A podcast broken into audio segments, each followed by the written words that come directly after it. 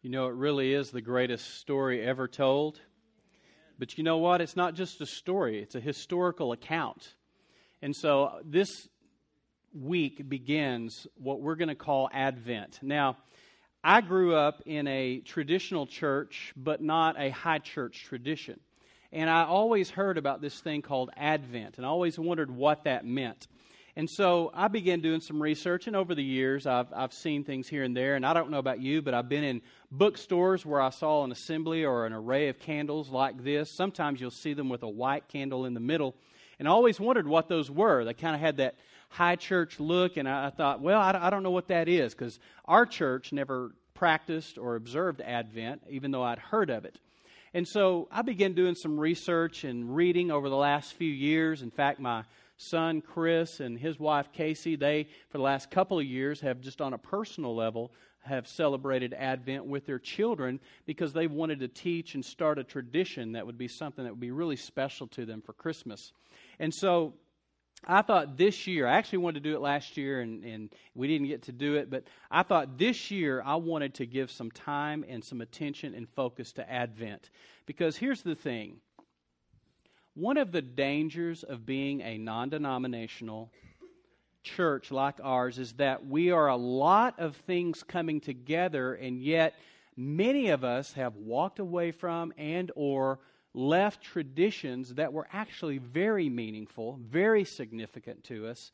And I would say back in the 60s and particularly the 70s and the charismatic movement and the outbreak, there was almost a shunning of anything that had the word traditional in it, to the point of, I think, throwing the baby out with the bathwater.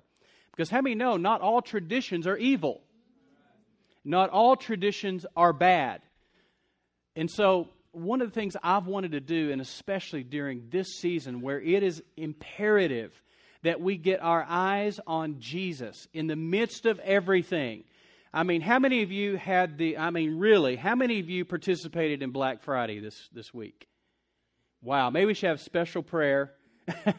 it's not a shame thing. I mean, I, go for it, have fun. I participated in my sweats, uh, sitting at home reading your Facebook accounts of being in lines, and I lived vicariously through you uh, on Facebook, reading of all my friends all over the place, uh, being in lines for hours and shopping all night, and and uh, I mean pure craziness and mayhem. And so uh, we knew that was going on. Cyber Monday's coming.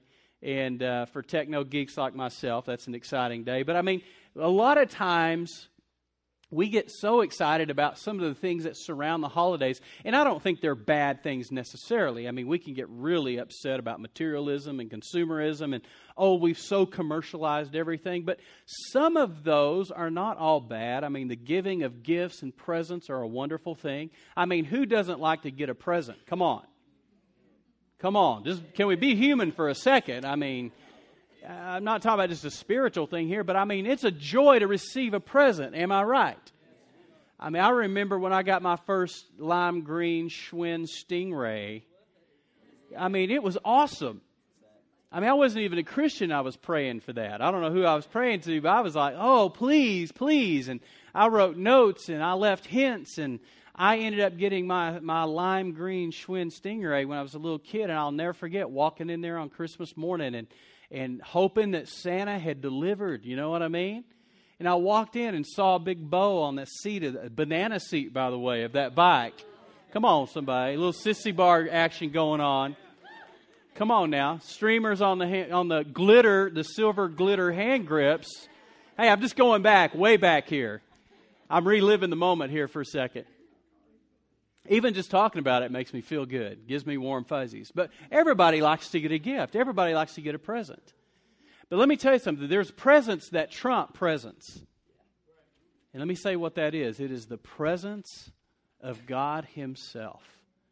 His manifest. Now, when I say manifest, that means His apparent, His very real, very tangible presence trumps the presents that we're going to get under the tree that we're going to have fun with, that we're going to enjoy and should. But let me tell you something. I want to focus on his presence in the sense of his very personhood being with us. Amen? So, if you would, let's give first place to the reading of God's Word. Would you stand? And while you're standing, turn to Matthew chapter 1. I won't preach while you're standing. Some of you are laughing. I won't keep you standing long, but I want to give first place to the reading of God's Word this morning. Matthew chapter 1, verse 18. We'll be reading out of the ESV translation. It'll be on the screen in that translation, but if you have a different translation, read right along in your Bible as well. Matthew chapter 1, verse 18. Now, the birth of Jesus Christ took place in this way. When his mother Mary had been betrothed to Joseph, before they came together, she was found to be with child from the Holy Spirit. And her husband Joseph, being a just man and unwilling to put her to shame, resolved to divorce her quietly. But as he considered these things, behold, an angel of the Lord appeared to him in a dream, saying, Joseph, son of David, do not fear to take Mary as your wife, for that which is conceived in her is from the Holy Spirit. She will bear a son, and you shall call his name Jesus, for he will save his people from their sins. All this took place to fulfill what the Lord had spoken by the prophet. Verse 23 Behold, the virgin shall conceive and bear a son, and they shall call his name Emmanuel, which means God with us. When Joseph woke from sleep, he did as the angel of the Lord commanded him. He took his wife, but knew her not until she had given birth to a son, and he called his name Jesus.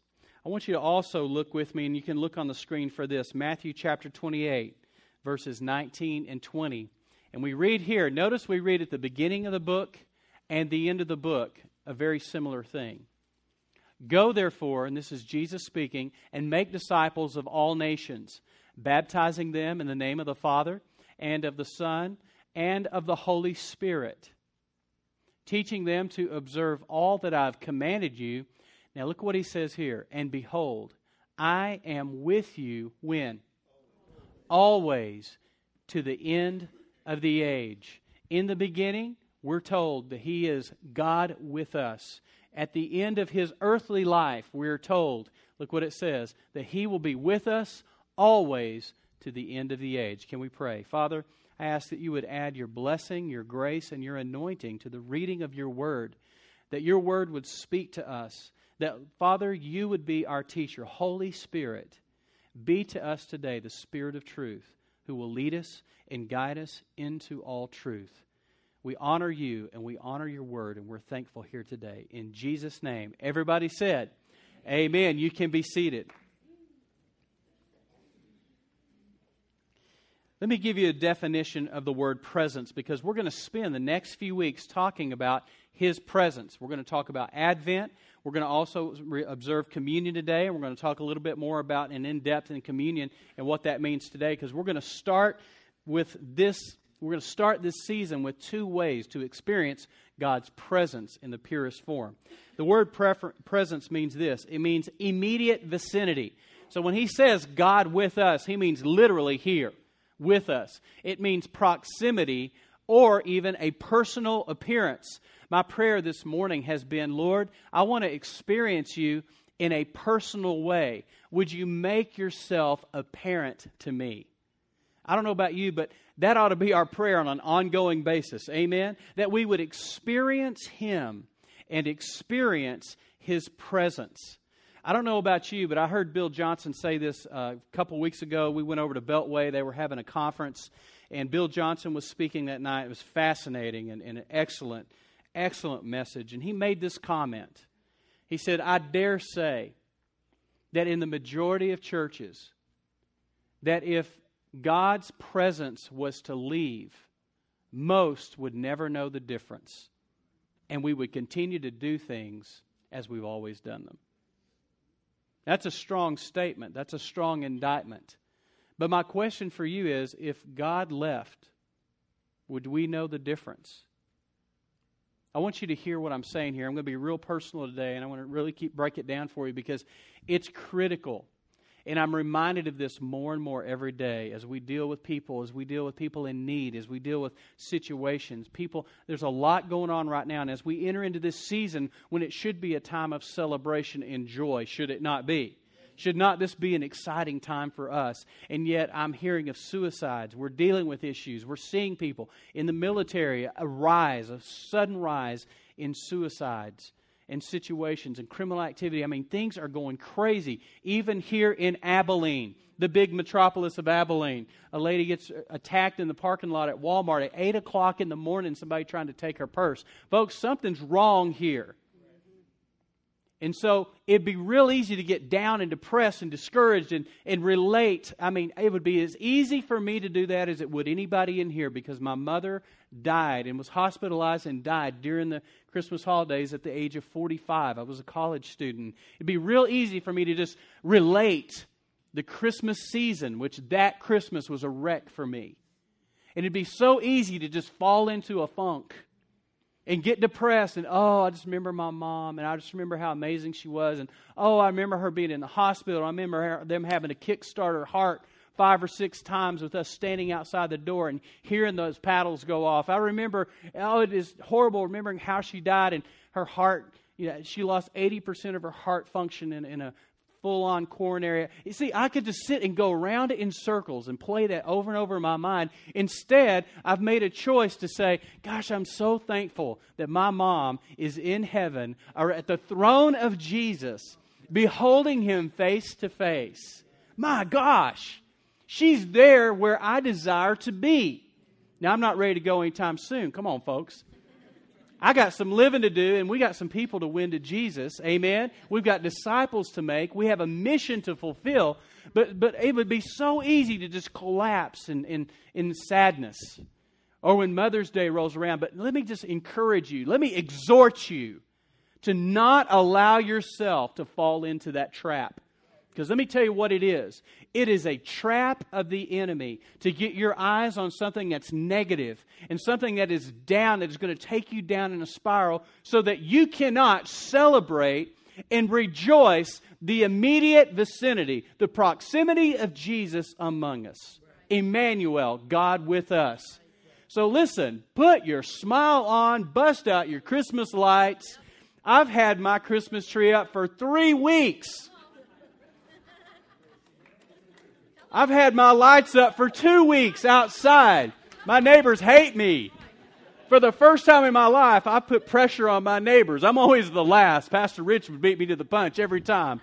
I'd be like, Pastor Rich is out putting his lights up, and I knew what that meant for me. Oh, I was, I was mad at you during the holidays. I carried an offense, man. I was like, gosh, that means I got to get out and do it because my daughter and my wife are going, well, Pastor Rich has got his lights up. So, for the first time in history of my life, I beat everybody to the punch by weeks. Nice. Yeah. But let me tell you the point of, doing all the celebration, the point of the lights, the point of the tree. It's so that we can celebrate and then we can really begin to enjoy this season. And I want to challenge you, I want to encourage you and exhort you do not in fact, it might be good for you to not even read the news for a little bit. I know I'm a, I'm a current events kind of guy, but listen, be careful what you're dwelling on. Be careful what you're spending time with because I'm telling you, you read that every day, it is going to blow your socks off. It's going to depress you, it's going to take you down. Because we do leak out what we're full of, and I want to encourage you during the season. Man, have some fun. Go, go get you a, a spice latte from Starbucks, whatever it takes to be positive and be excited, even if it's caffeine driven. hallelujah. Praise God. Anointing a cup. But whatever it takes, man, put on some Christmas music and not the old Elvis Blue album. I mean, the, I, am not going to have a blue Christmas without anybody. Man, I'm going to celebrate. Watch Elf. Have some fun. Come on, somebody. I knew that would get somebody. But I'm going to encourage you do not allow, do not allow the spirit, which is not of God, to take you down through this season. Now, I'm not saying you got to run around high fiving all your neighbors and freaking people out at the mall. I'm just saying let the life and remember who you are. Remember who you are. You are a child of the Most High God. You've been raised up and seated together, all of us together in Christ in heavenly places. That doesn't mean that there's not discouragement. That doesn't mean there's not things going on. What it means is, is that you've made a decision that I will not be defined by what is going on in my life right now. I choose to enjoy, and along with Elf and everybody else, with Buddy the elf, I, I choose to believe. Have a Coke and a smile, whatever it takes. Amen. Do not allow yourself to get caught in that because it will take you down. And I'm telling you, if you will come here, now, if you're not, not going to come here because we're up, then I'm sorry for you. That's, that'd be a bad choice. But come here every week. We'll, we will, in, in this sense, we will pump you up. Because we are keeping Jesus first in Christmas man, we're doing the trees, we're doing the lights. I got my little reindeer out in the yard doing their thing. I mean, eh, you know, I got little candy canes. I mean, we're we're doing the stuff. But let me tell you something. At the end of the day, all that matters is Jesus. All that matters is Jesus. God with us, His presence, His proximity. I want to be where He is. Amen? Let me tell you something. He's, he's attracted to thanksgiving, He's attracted to joy. And I just want to encourage you just let the joy flow during this season. Amen? Give the Lord a big hand. Come on. He's worthy. He's worthy. All right, a couple ways to experience Him this season. We're going to do something real different. I'm going to do some little teaching on Advent just so you'll get an understanding because you know what's sad? Is that when I was in a traditional church, we had traditions. Man, we had the Lottie Moon Christmas offering every year. That was a tradition. I, for years, like, who is Lottie Moon? I mean, we had a Lottie Moon here for a while, lived here. It's a different Lottie Moon. She's named after her. But, uh, not really. But, but we had, and, and we had all these traditions. We had vacation Bible school. Every, every year we had these things that, honestly, there were certain points in my life where I thought, oh, here we go again. We got this going on. We got this happening. We got, and yet, those were actually, those are things I actually miss now. Coming into a non denominational church, if we're not careful, we can let go and miss some things. And we can lose the power of symbol. The power of symbols. I still get goosebumps. Now, listen, I don't know if you know this or not, but did you know a steeple is designed on a church it's not just an architectural feature to say, hey, that's a church because it's got a steeple. You know what a steeple is designed to do? Do you know what the interior of a classic traditional church is designed to do? It's designed to point you heavenward, it's designed to turn your gaze upward. When you see a steeple, think about what it really means. It's a symbol, and the symbol is pointing upward, pointing skyward, saying, Jesus is Lord. When you walk into a church, and we don't have that value in, in this kind of facility, but when you walk into a traditional church, I don't know about you, when I walk in those back doors and I walk into a church that's been built and it has a cathedral feel to it, what, if, what if, I don't know about you, but what I do immediately is my eyes go upward. I mean, I'm drawn upwards. You know why? That is actually architecturally built, not for extravagance, but for purpose. And the purpose is to point you. That's what symbols do. Symbols are signs that point you, listen, to a greater reality. Symbols are signs that point us to a greater reality. And you may have seen Advent candles, you may have participated in Advent. I would encourage you to do this at home. You don't have to have anything fancy. You don't have to make it a big deal, but it will be a great way with your family to call attention to the things that are important during this season and keep our eyes fixed and focused squarely on Jesus Christ. So I want to share with you a little bit about Advent. First of all, the word Advent means this arrival. That's what the word means. So when we talk about celebrating Advent, we're talking about celebrating the arrival of Jesus. Look what it says uh, Advent, arrival, coming into place. In other words, when Jesus, when it was prophesied that, that there would be this Son, this, this Emmanuel, God with us, as Pastor Rich read in John chapter 1, verse 14, he talked about this in our prayer time. God with us, or, uh, the flesh, the Word became flesh and dwelt among us. It's exactly what this is His arrival, His coming into place, view, or being. In other words, Advent means that Jesus is coming. Now, in the Christian tradition of Advent, because there is another tradition of Advent, but in the Christian tradition of Advent, we celebrate the fact that Jesus came. Come on, somebody and that there will be another coming. Jesus is coming again. There will be a second coming. And so we celebrate that and we recognize that. And this symbol, which I'll, I'll tell you what this means in just a minute, literally points us to that fact that He has come and that He is coming again. Amen? Now, it means this a celebration of the presence of God in Christ Jesus. God with us, God manifest. The season of Advent, it serves as a reminder both of the original waiting that was done by the Hebrew people, which literally, did you know that there were 400 years of silence during the, what's called the intertestamental period?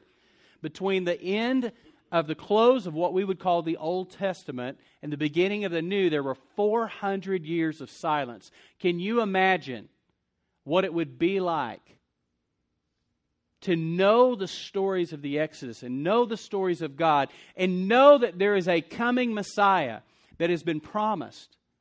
A Savior, one that would come and literally set things right, one that would come and make things right again.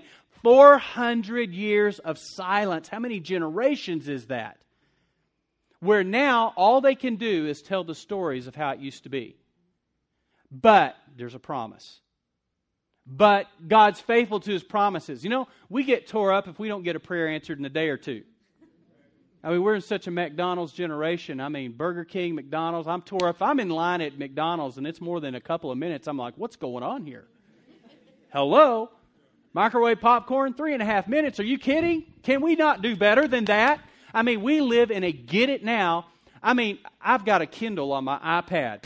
I told you I was a geek. I've got one. And, and literally, I mean, somebody tells me about a good book, I'm like, click, click, click, click, uh, got it.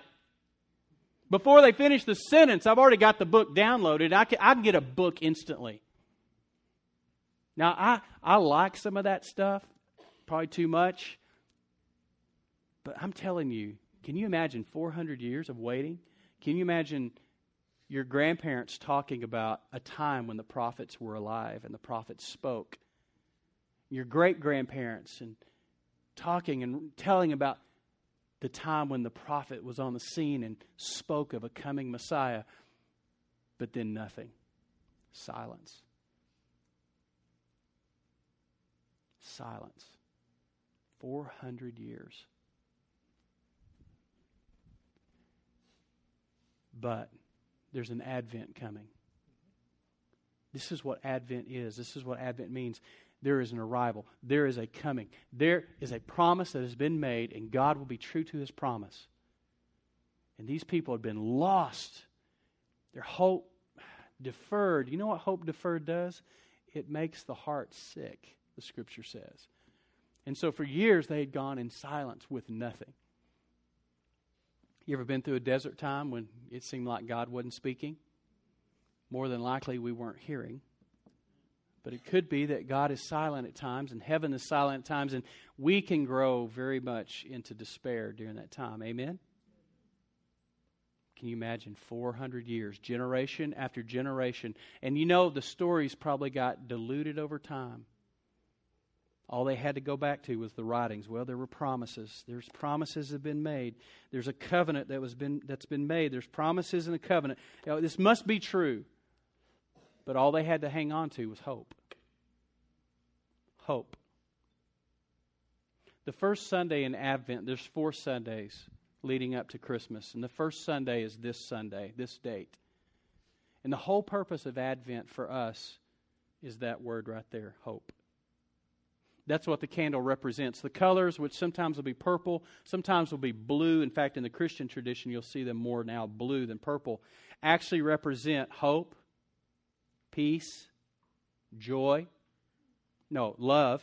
And then this one, the pink one, which is actually supposed to be representative of red or pink rose, is joy. And on the third week of Advent, we'll light that candle, and it's all about joy. Because Advent for the believer, Advent for the Christian ought to be a celebration, not a time of mourning. Amen? So we're going to do something. We're going to observe Advent for the first time. I would encourage you to try this at home. Do try this at home. This is not like Mythbusters. Do try this at home. Do this at home. Get you four candles. It doesn't have to be fancy or anything, but you can do this at home. Now, listen to this. Remember, the word hope in the Bible is the word for expectation. And as we light this candle, it's symbolic of the fact that we are expectant. We're grateful for one coming, but we are expectant for a second coming. And we take this time right now to celebrate that. Josh, would you come and play? And I'm going to have Pastor Rich come up as well. There's some scripture readings that we're going to do around this. And so I want to encourage you to be relaxed but be attentive to what we're doing. And I would invite you to really be prayerful and worshipful as we enter into this time. You can pull the lights down, Randall. Pastor Rich is going to read from Isaiah chapter 2, verses 1 through 5, and, and then I'm going to have uh, Alan come up and read as well. Pastor Rich.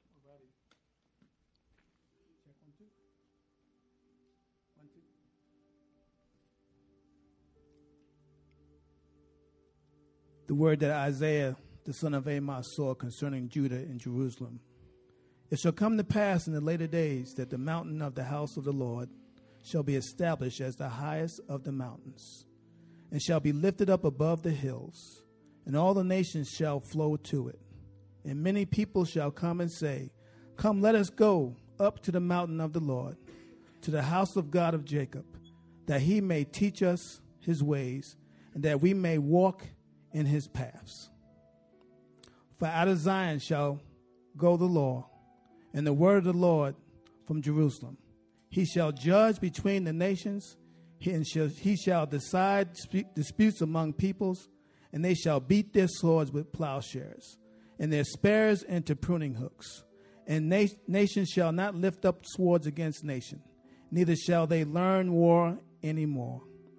O house of Jacob, come, let us walk in the light of the Lord. Amen. Alan.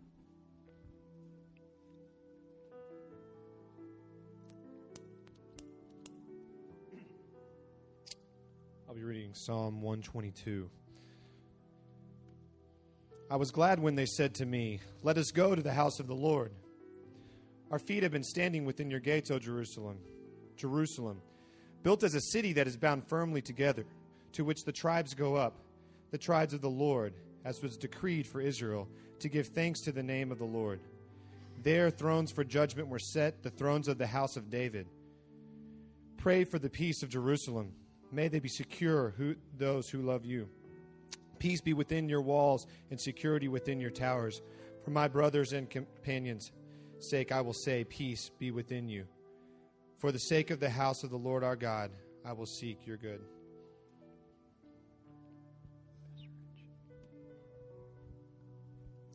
It's Romans 13, 11, verses 11 through 14. Besides this, know the time that the hour has come for you to wake from sleep.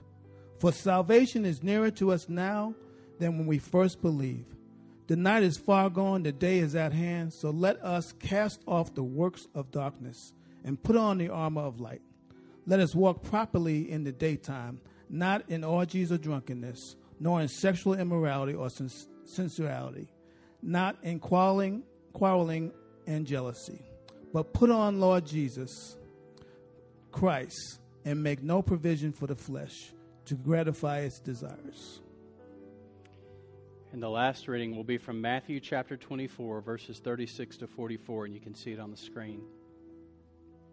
But concerning that day and hour, no one knows, not even the angels of heaven, nor the Son, but the Father only.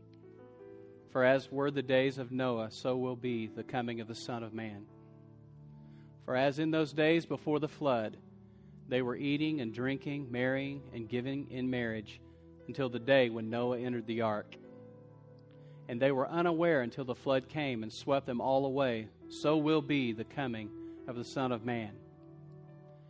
Then two men will be in the field, one will be taken and one left. Two women will be grinding at the mill, one will be taken and one left. Therefore, stay awake for you do not know on what day your Lord is coming. But know this that if the master of the house had known in what part of the night the thief was coming, he would have stayed awake and would not have let his house be broken into.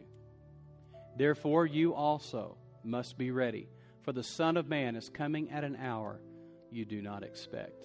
Let's pray. Father, we light this candle today as a symbol, a symbol of hope, because we are an expectant people. We observe and celebrate Advent, the arrival. We're so grateful for the birth of Jesus Christ. And in this season, even here, right now, we celebrate the fact that Jesus has already come, that he is indeed Emmanuel, God with us.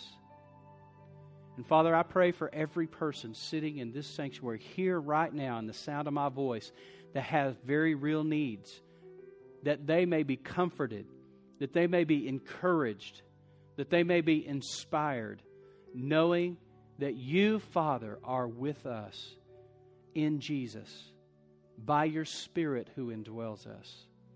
And for that, Lord, today I'm grateful. So, Lord, we take time today to say that we are expectant of another return.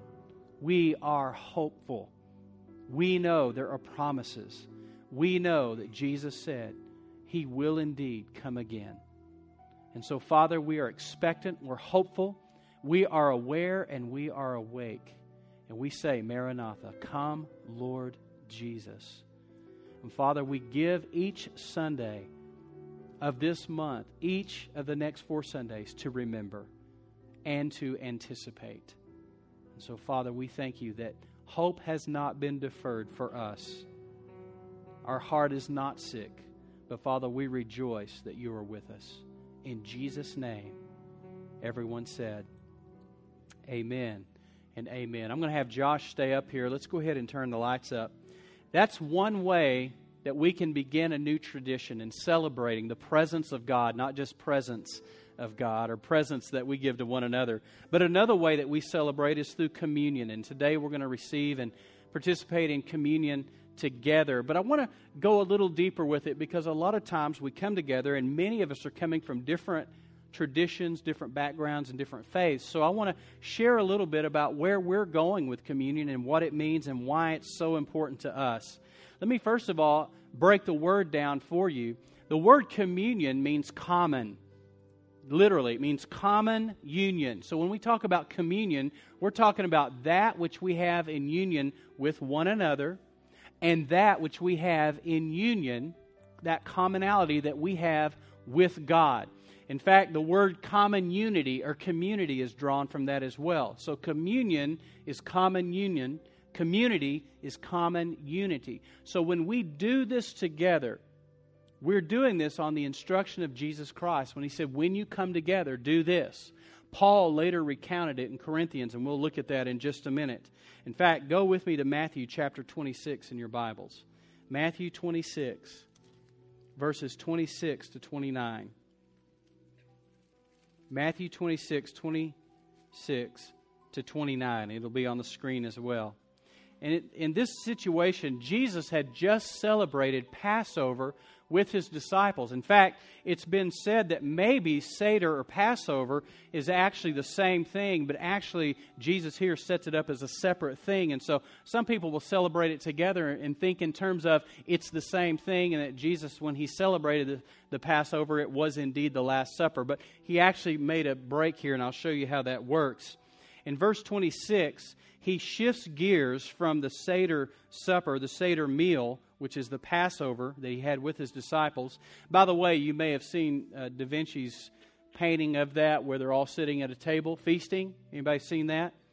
Well, actually, it's not real accurate. It's, it's a nice picture, but they were actually leaning and reclining on the floor at a very low table. Uh, in fact, it was never the custom to actually sit in chairs and, and receive that and do that together. So that, that picture, just, just a little note, note there, and realize they were actually leaning and reclining at the table together. anytime you see in the scriptures where it says Jesus reclined at the table, that doesn't mean he had the coolest chair ever. You know what I mean? He wasn't sitting at a La-Z-Boy and kicking back. He was literally reclining in the sense of laying over on his side, reclining on one elbow. That was how they ate their meals and took their meals together. So just a little little interesting fact there. Matthew 26, 26 says this. Now as they were eating, Jesus took bread and after blessing it, broke it and gave it to the disciples and said, Take, eat. This is my body. I want you to think of the implications of, the, again, symbolism, the power of symbol. Take, eat, this is my body. And he took a cup, and when he had given thanks, he gave it to them, saying, Drink of it, all of you, for this is my blood of the covenant, which is poured out for many for the forgiveness of sins. My gosh, I get goosebumps just reading that and thinking about that. I tell you, I will not drink again of this fruit of the vine until that day when I drink it new with you in my Father's kingdom. Jesus, at this very moment, was setting up his exit. Remember, he said, It's for your good that I go away. Because while he was present with us in the flesh, he could only be in one place at one time. He said, It's for your good that I go away because I'm sending another counselor, another comforter, the Holy Spirit, the Parakletos, the one called alongside to help. And it was for our good that Jesus actually went away so that we now could have him omnipresent with us always. That's why it said there at the end of Matthew 28, and we read it at the beginning, I will be with you always. He can be through the person of the Holy Spirit. Does that make sense? Living in us. Well, Jesus said, I'm not going to drink of this fruit again until I drink it with you in my Father's kingdom. Now, go with me to 1 Corinthians chapter 11. 1 Corinthians chapter 11.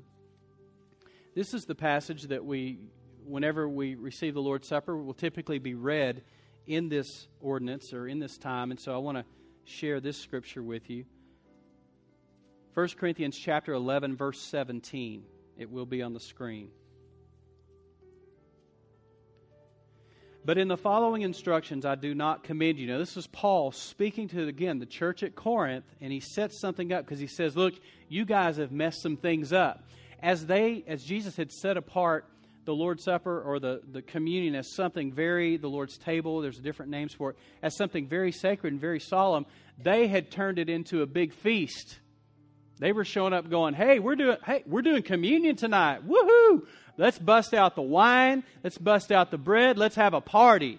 And that's exactly what the church was doing. They were coming together and having a party, and they literally had removed and taken all the holiness and purity out of this and the sacredness. So Paul shows up in the middle of this and he says this. He's very strong. He says, But in the following instructions, I do not commend you, because when you come together, it is not for the better, but for the worse.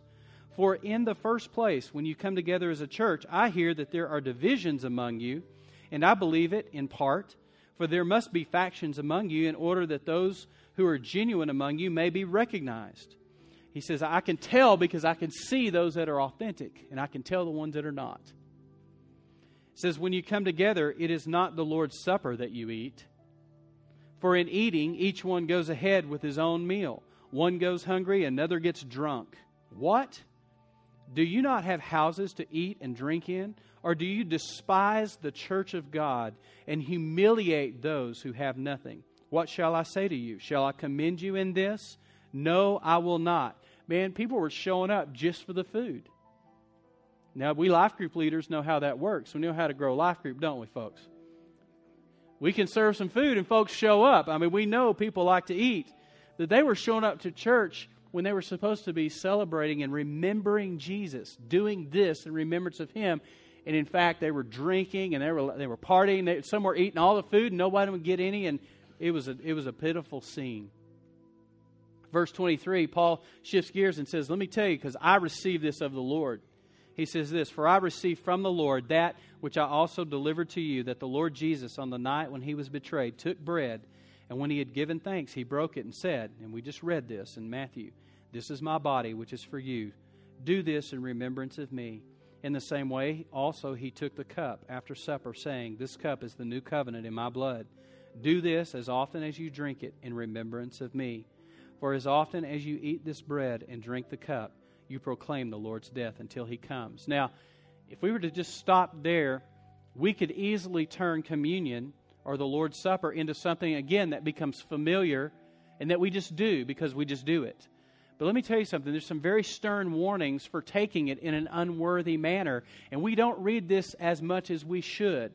But I want to go on through the scriptures here because it's very important that you see how serious God takes this ordinance.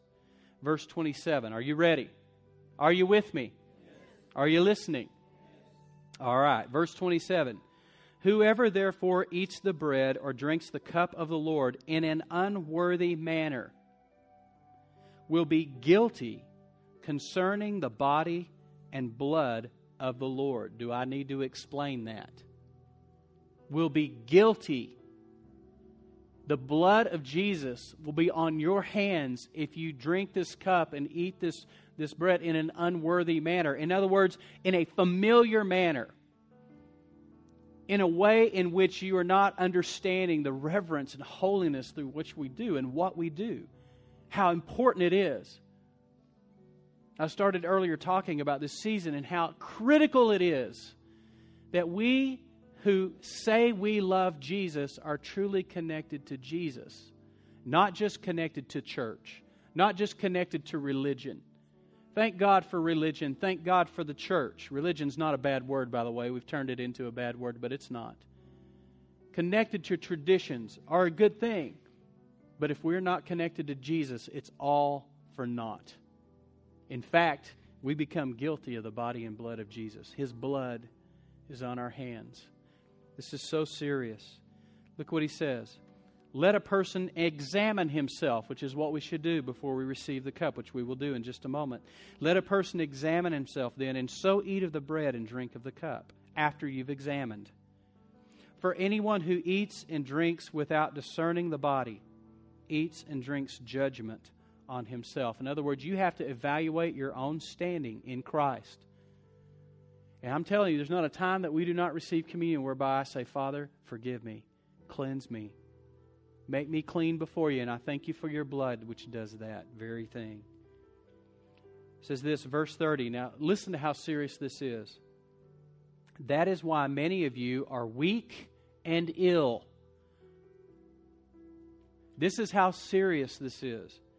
And some have died. Why? Because they ate the bread and drank the cup in an unworthy manner. What are you saying, Pastor Jimmy? I'm not saying anything. I'm going to let the Word say what the Word says. That the Word of God, Paul himself attributes illness, weakness, and death to taking this in an unworthy manner. I don't know about you, but I want to, I want to examine myself today. Amen? Before I take this. That is why many of you are weak and ill, and some have died. But if we judged ourselves truly or rightly, we would not be judged. But when we are judged by the Lord, we are disciplined, so that we may not be condemned along with the world. So then, my brothers, when you come together to eat, wait for one another. If anyone is hungry, let him eat at home, so that when you come together, it will not be for judgment. In other words, don't come here to get a bite Stop by McDonald's on the way, but this is not your sustenance. Amen? So, if that when you come together, it will not be for judgment. About the other things, I will give directions when I come. Paul was laying this out and saying, This is how serious God takes this. And I think that we have made it far too familiar. We, we, we've boiled it down to a moment when, in fact, it is one of the most important things that we do. It is when we stop and when we remember and when we celebrate and when we say, Thank you, Jesus, that you died for me. Please, everybody, look at me for a second. This is when we say, Thank you, Jesus. This is when it matters.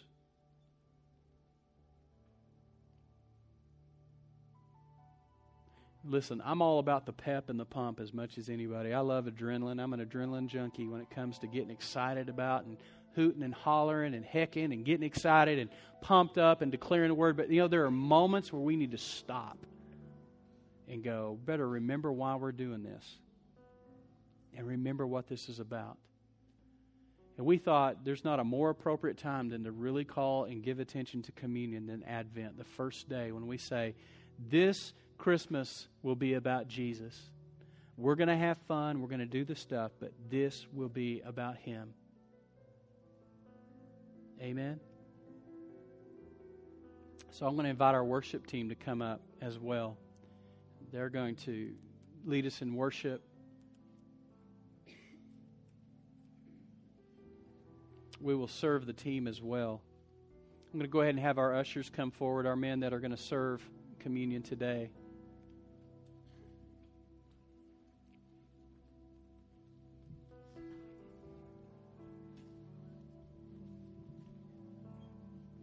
We're going to invite you today. Normally, we have you come up and we set out here, but we're going to serve you today communion as we do this. So, we're going to go ahead and pass out the elements.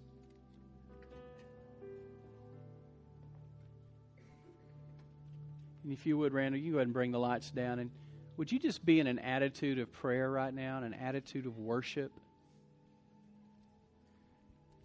Would you just give some thought to what we've talked about Advent, the arrival, communion, common union with Him. And would you take this moment? Let's go ahead and pass out the elements, gentlemen. Go ahead. I'll pray over the elements.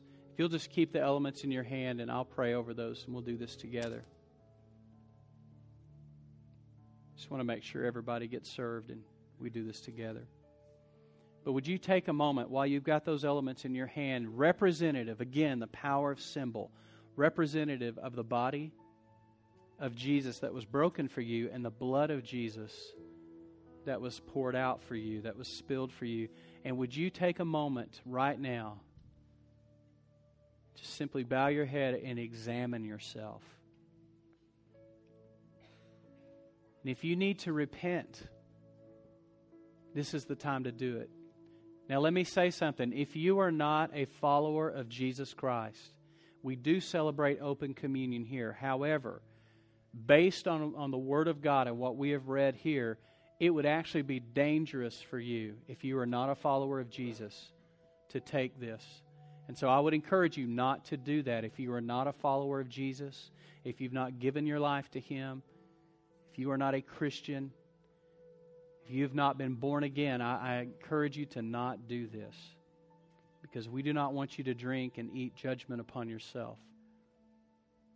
But for those of you that are Christians, that are Christ followers, I would ask you examine, repent, and set yourself apart. Consecrate yourself.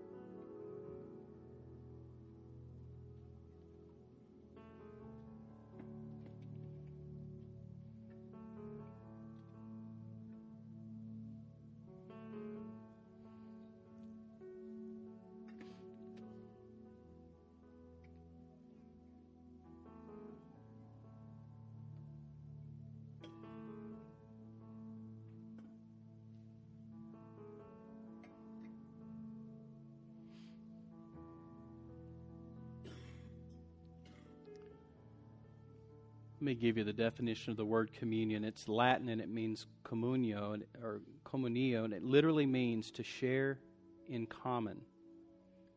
It's referred to in some traditions as the Holy Eucharist, which literally means thanksgiving or to give thanks. So when we do this together, we're giving thanks, we're remembering. It's also the, the Greek word, the equivalent of the word koinonia, which literally means fellowship, closeness, or togetherness. We say around here loving God, loving people, and serving the world. And so when we observe communion, we're remembering Jesus. We're being grateful. And we're celebrating community, common unity with God and with one another. And so, having examined yourself, I want to ask the Lord to bless the bread and the wine. And as I do, I'm going to read the scripture and we'll receive this together and I will lead this. Father, in the name of Jesus, I'm just I'm just undone thinking about what I'm holding in my hand and how this represents what you've done for me. That your love never fails. That, Father, you have and continue to make all things work together for my good. And Lord, you sent Jesus, Emmanuel, God with us. And in this moment, Father, we pause, we stop everything, and we say, Thank you. And we do this in remembrance of you. And we ask you, Lord, to bless this bread, this juice. We do this to celebrate the symbol of the broken body of Jesus and the spilled blood of Jesus for our sins. Father, having examined ourselves, having repented, having consecrated and set ourselves apart, Father, we observe this and we celebrate this for your honor and for your glory. In Jesus' name. Verse 23 of Corinthians 11, it says this For I received from the Lord what I also delivered to you, that the Lord Jesus, on the night when he was betrayed, took bread, and when he had given thanks, he broke it, and said, This is my body, which is for you. Do this in remembrance of me. You can take the bread.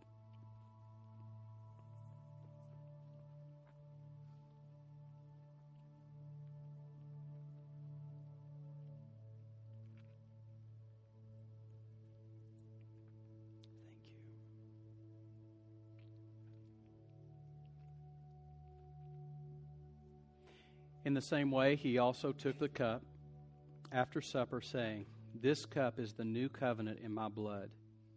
Do this as often as you drink it in remembrance of me. For as often as you eat this bread and drink this cup, you proclaim the Lord's death until he comes. You can take the cup.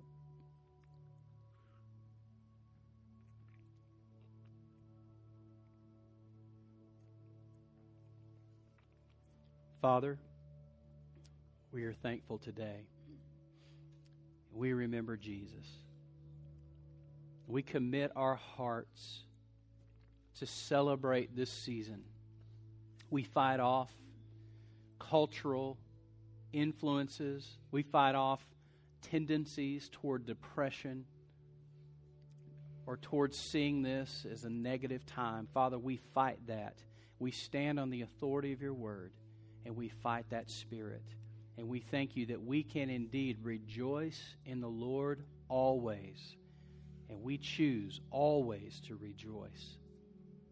And Father, we thank you that in your presence is fullness of joy. Fullness of joy. Lord, teach us. Continue to disciple us. Father, we are yours.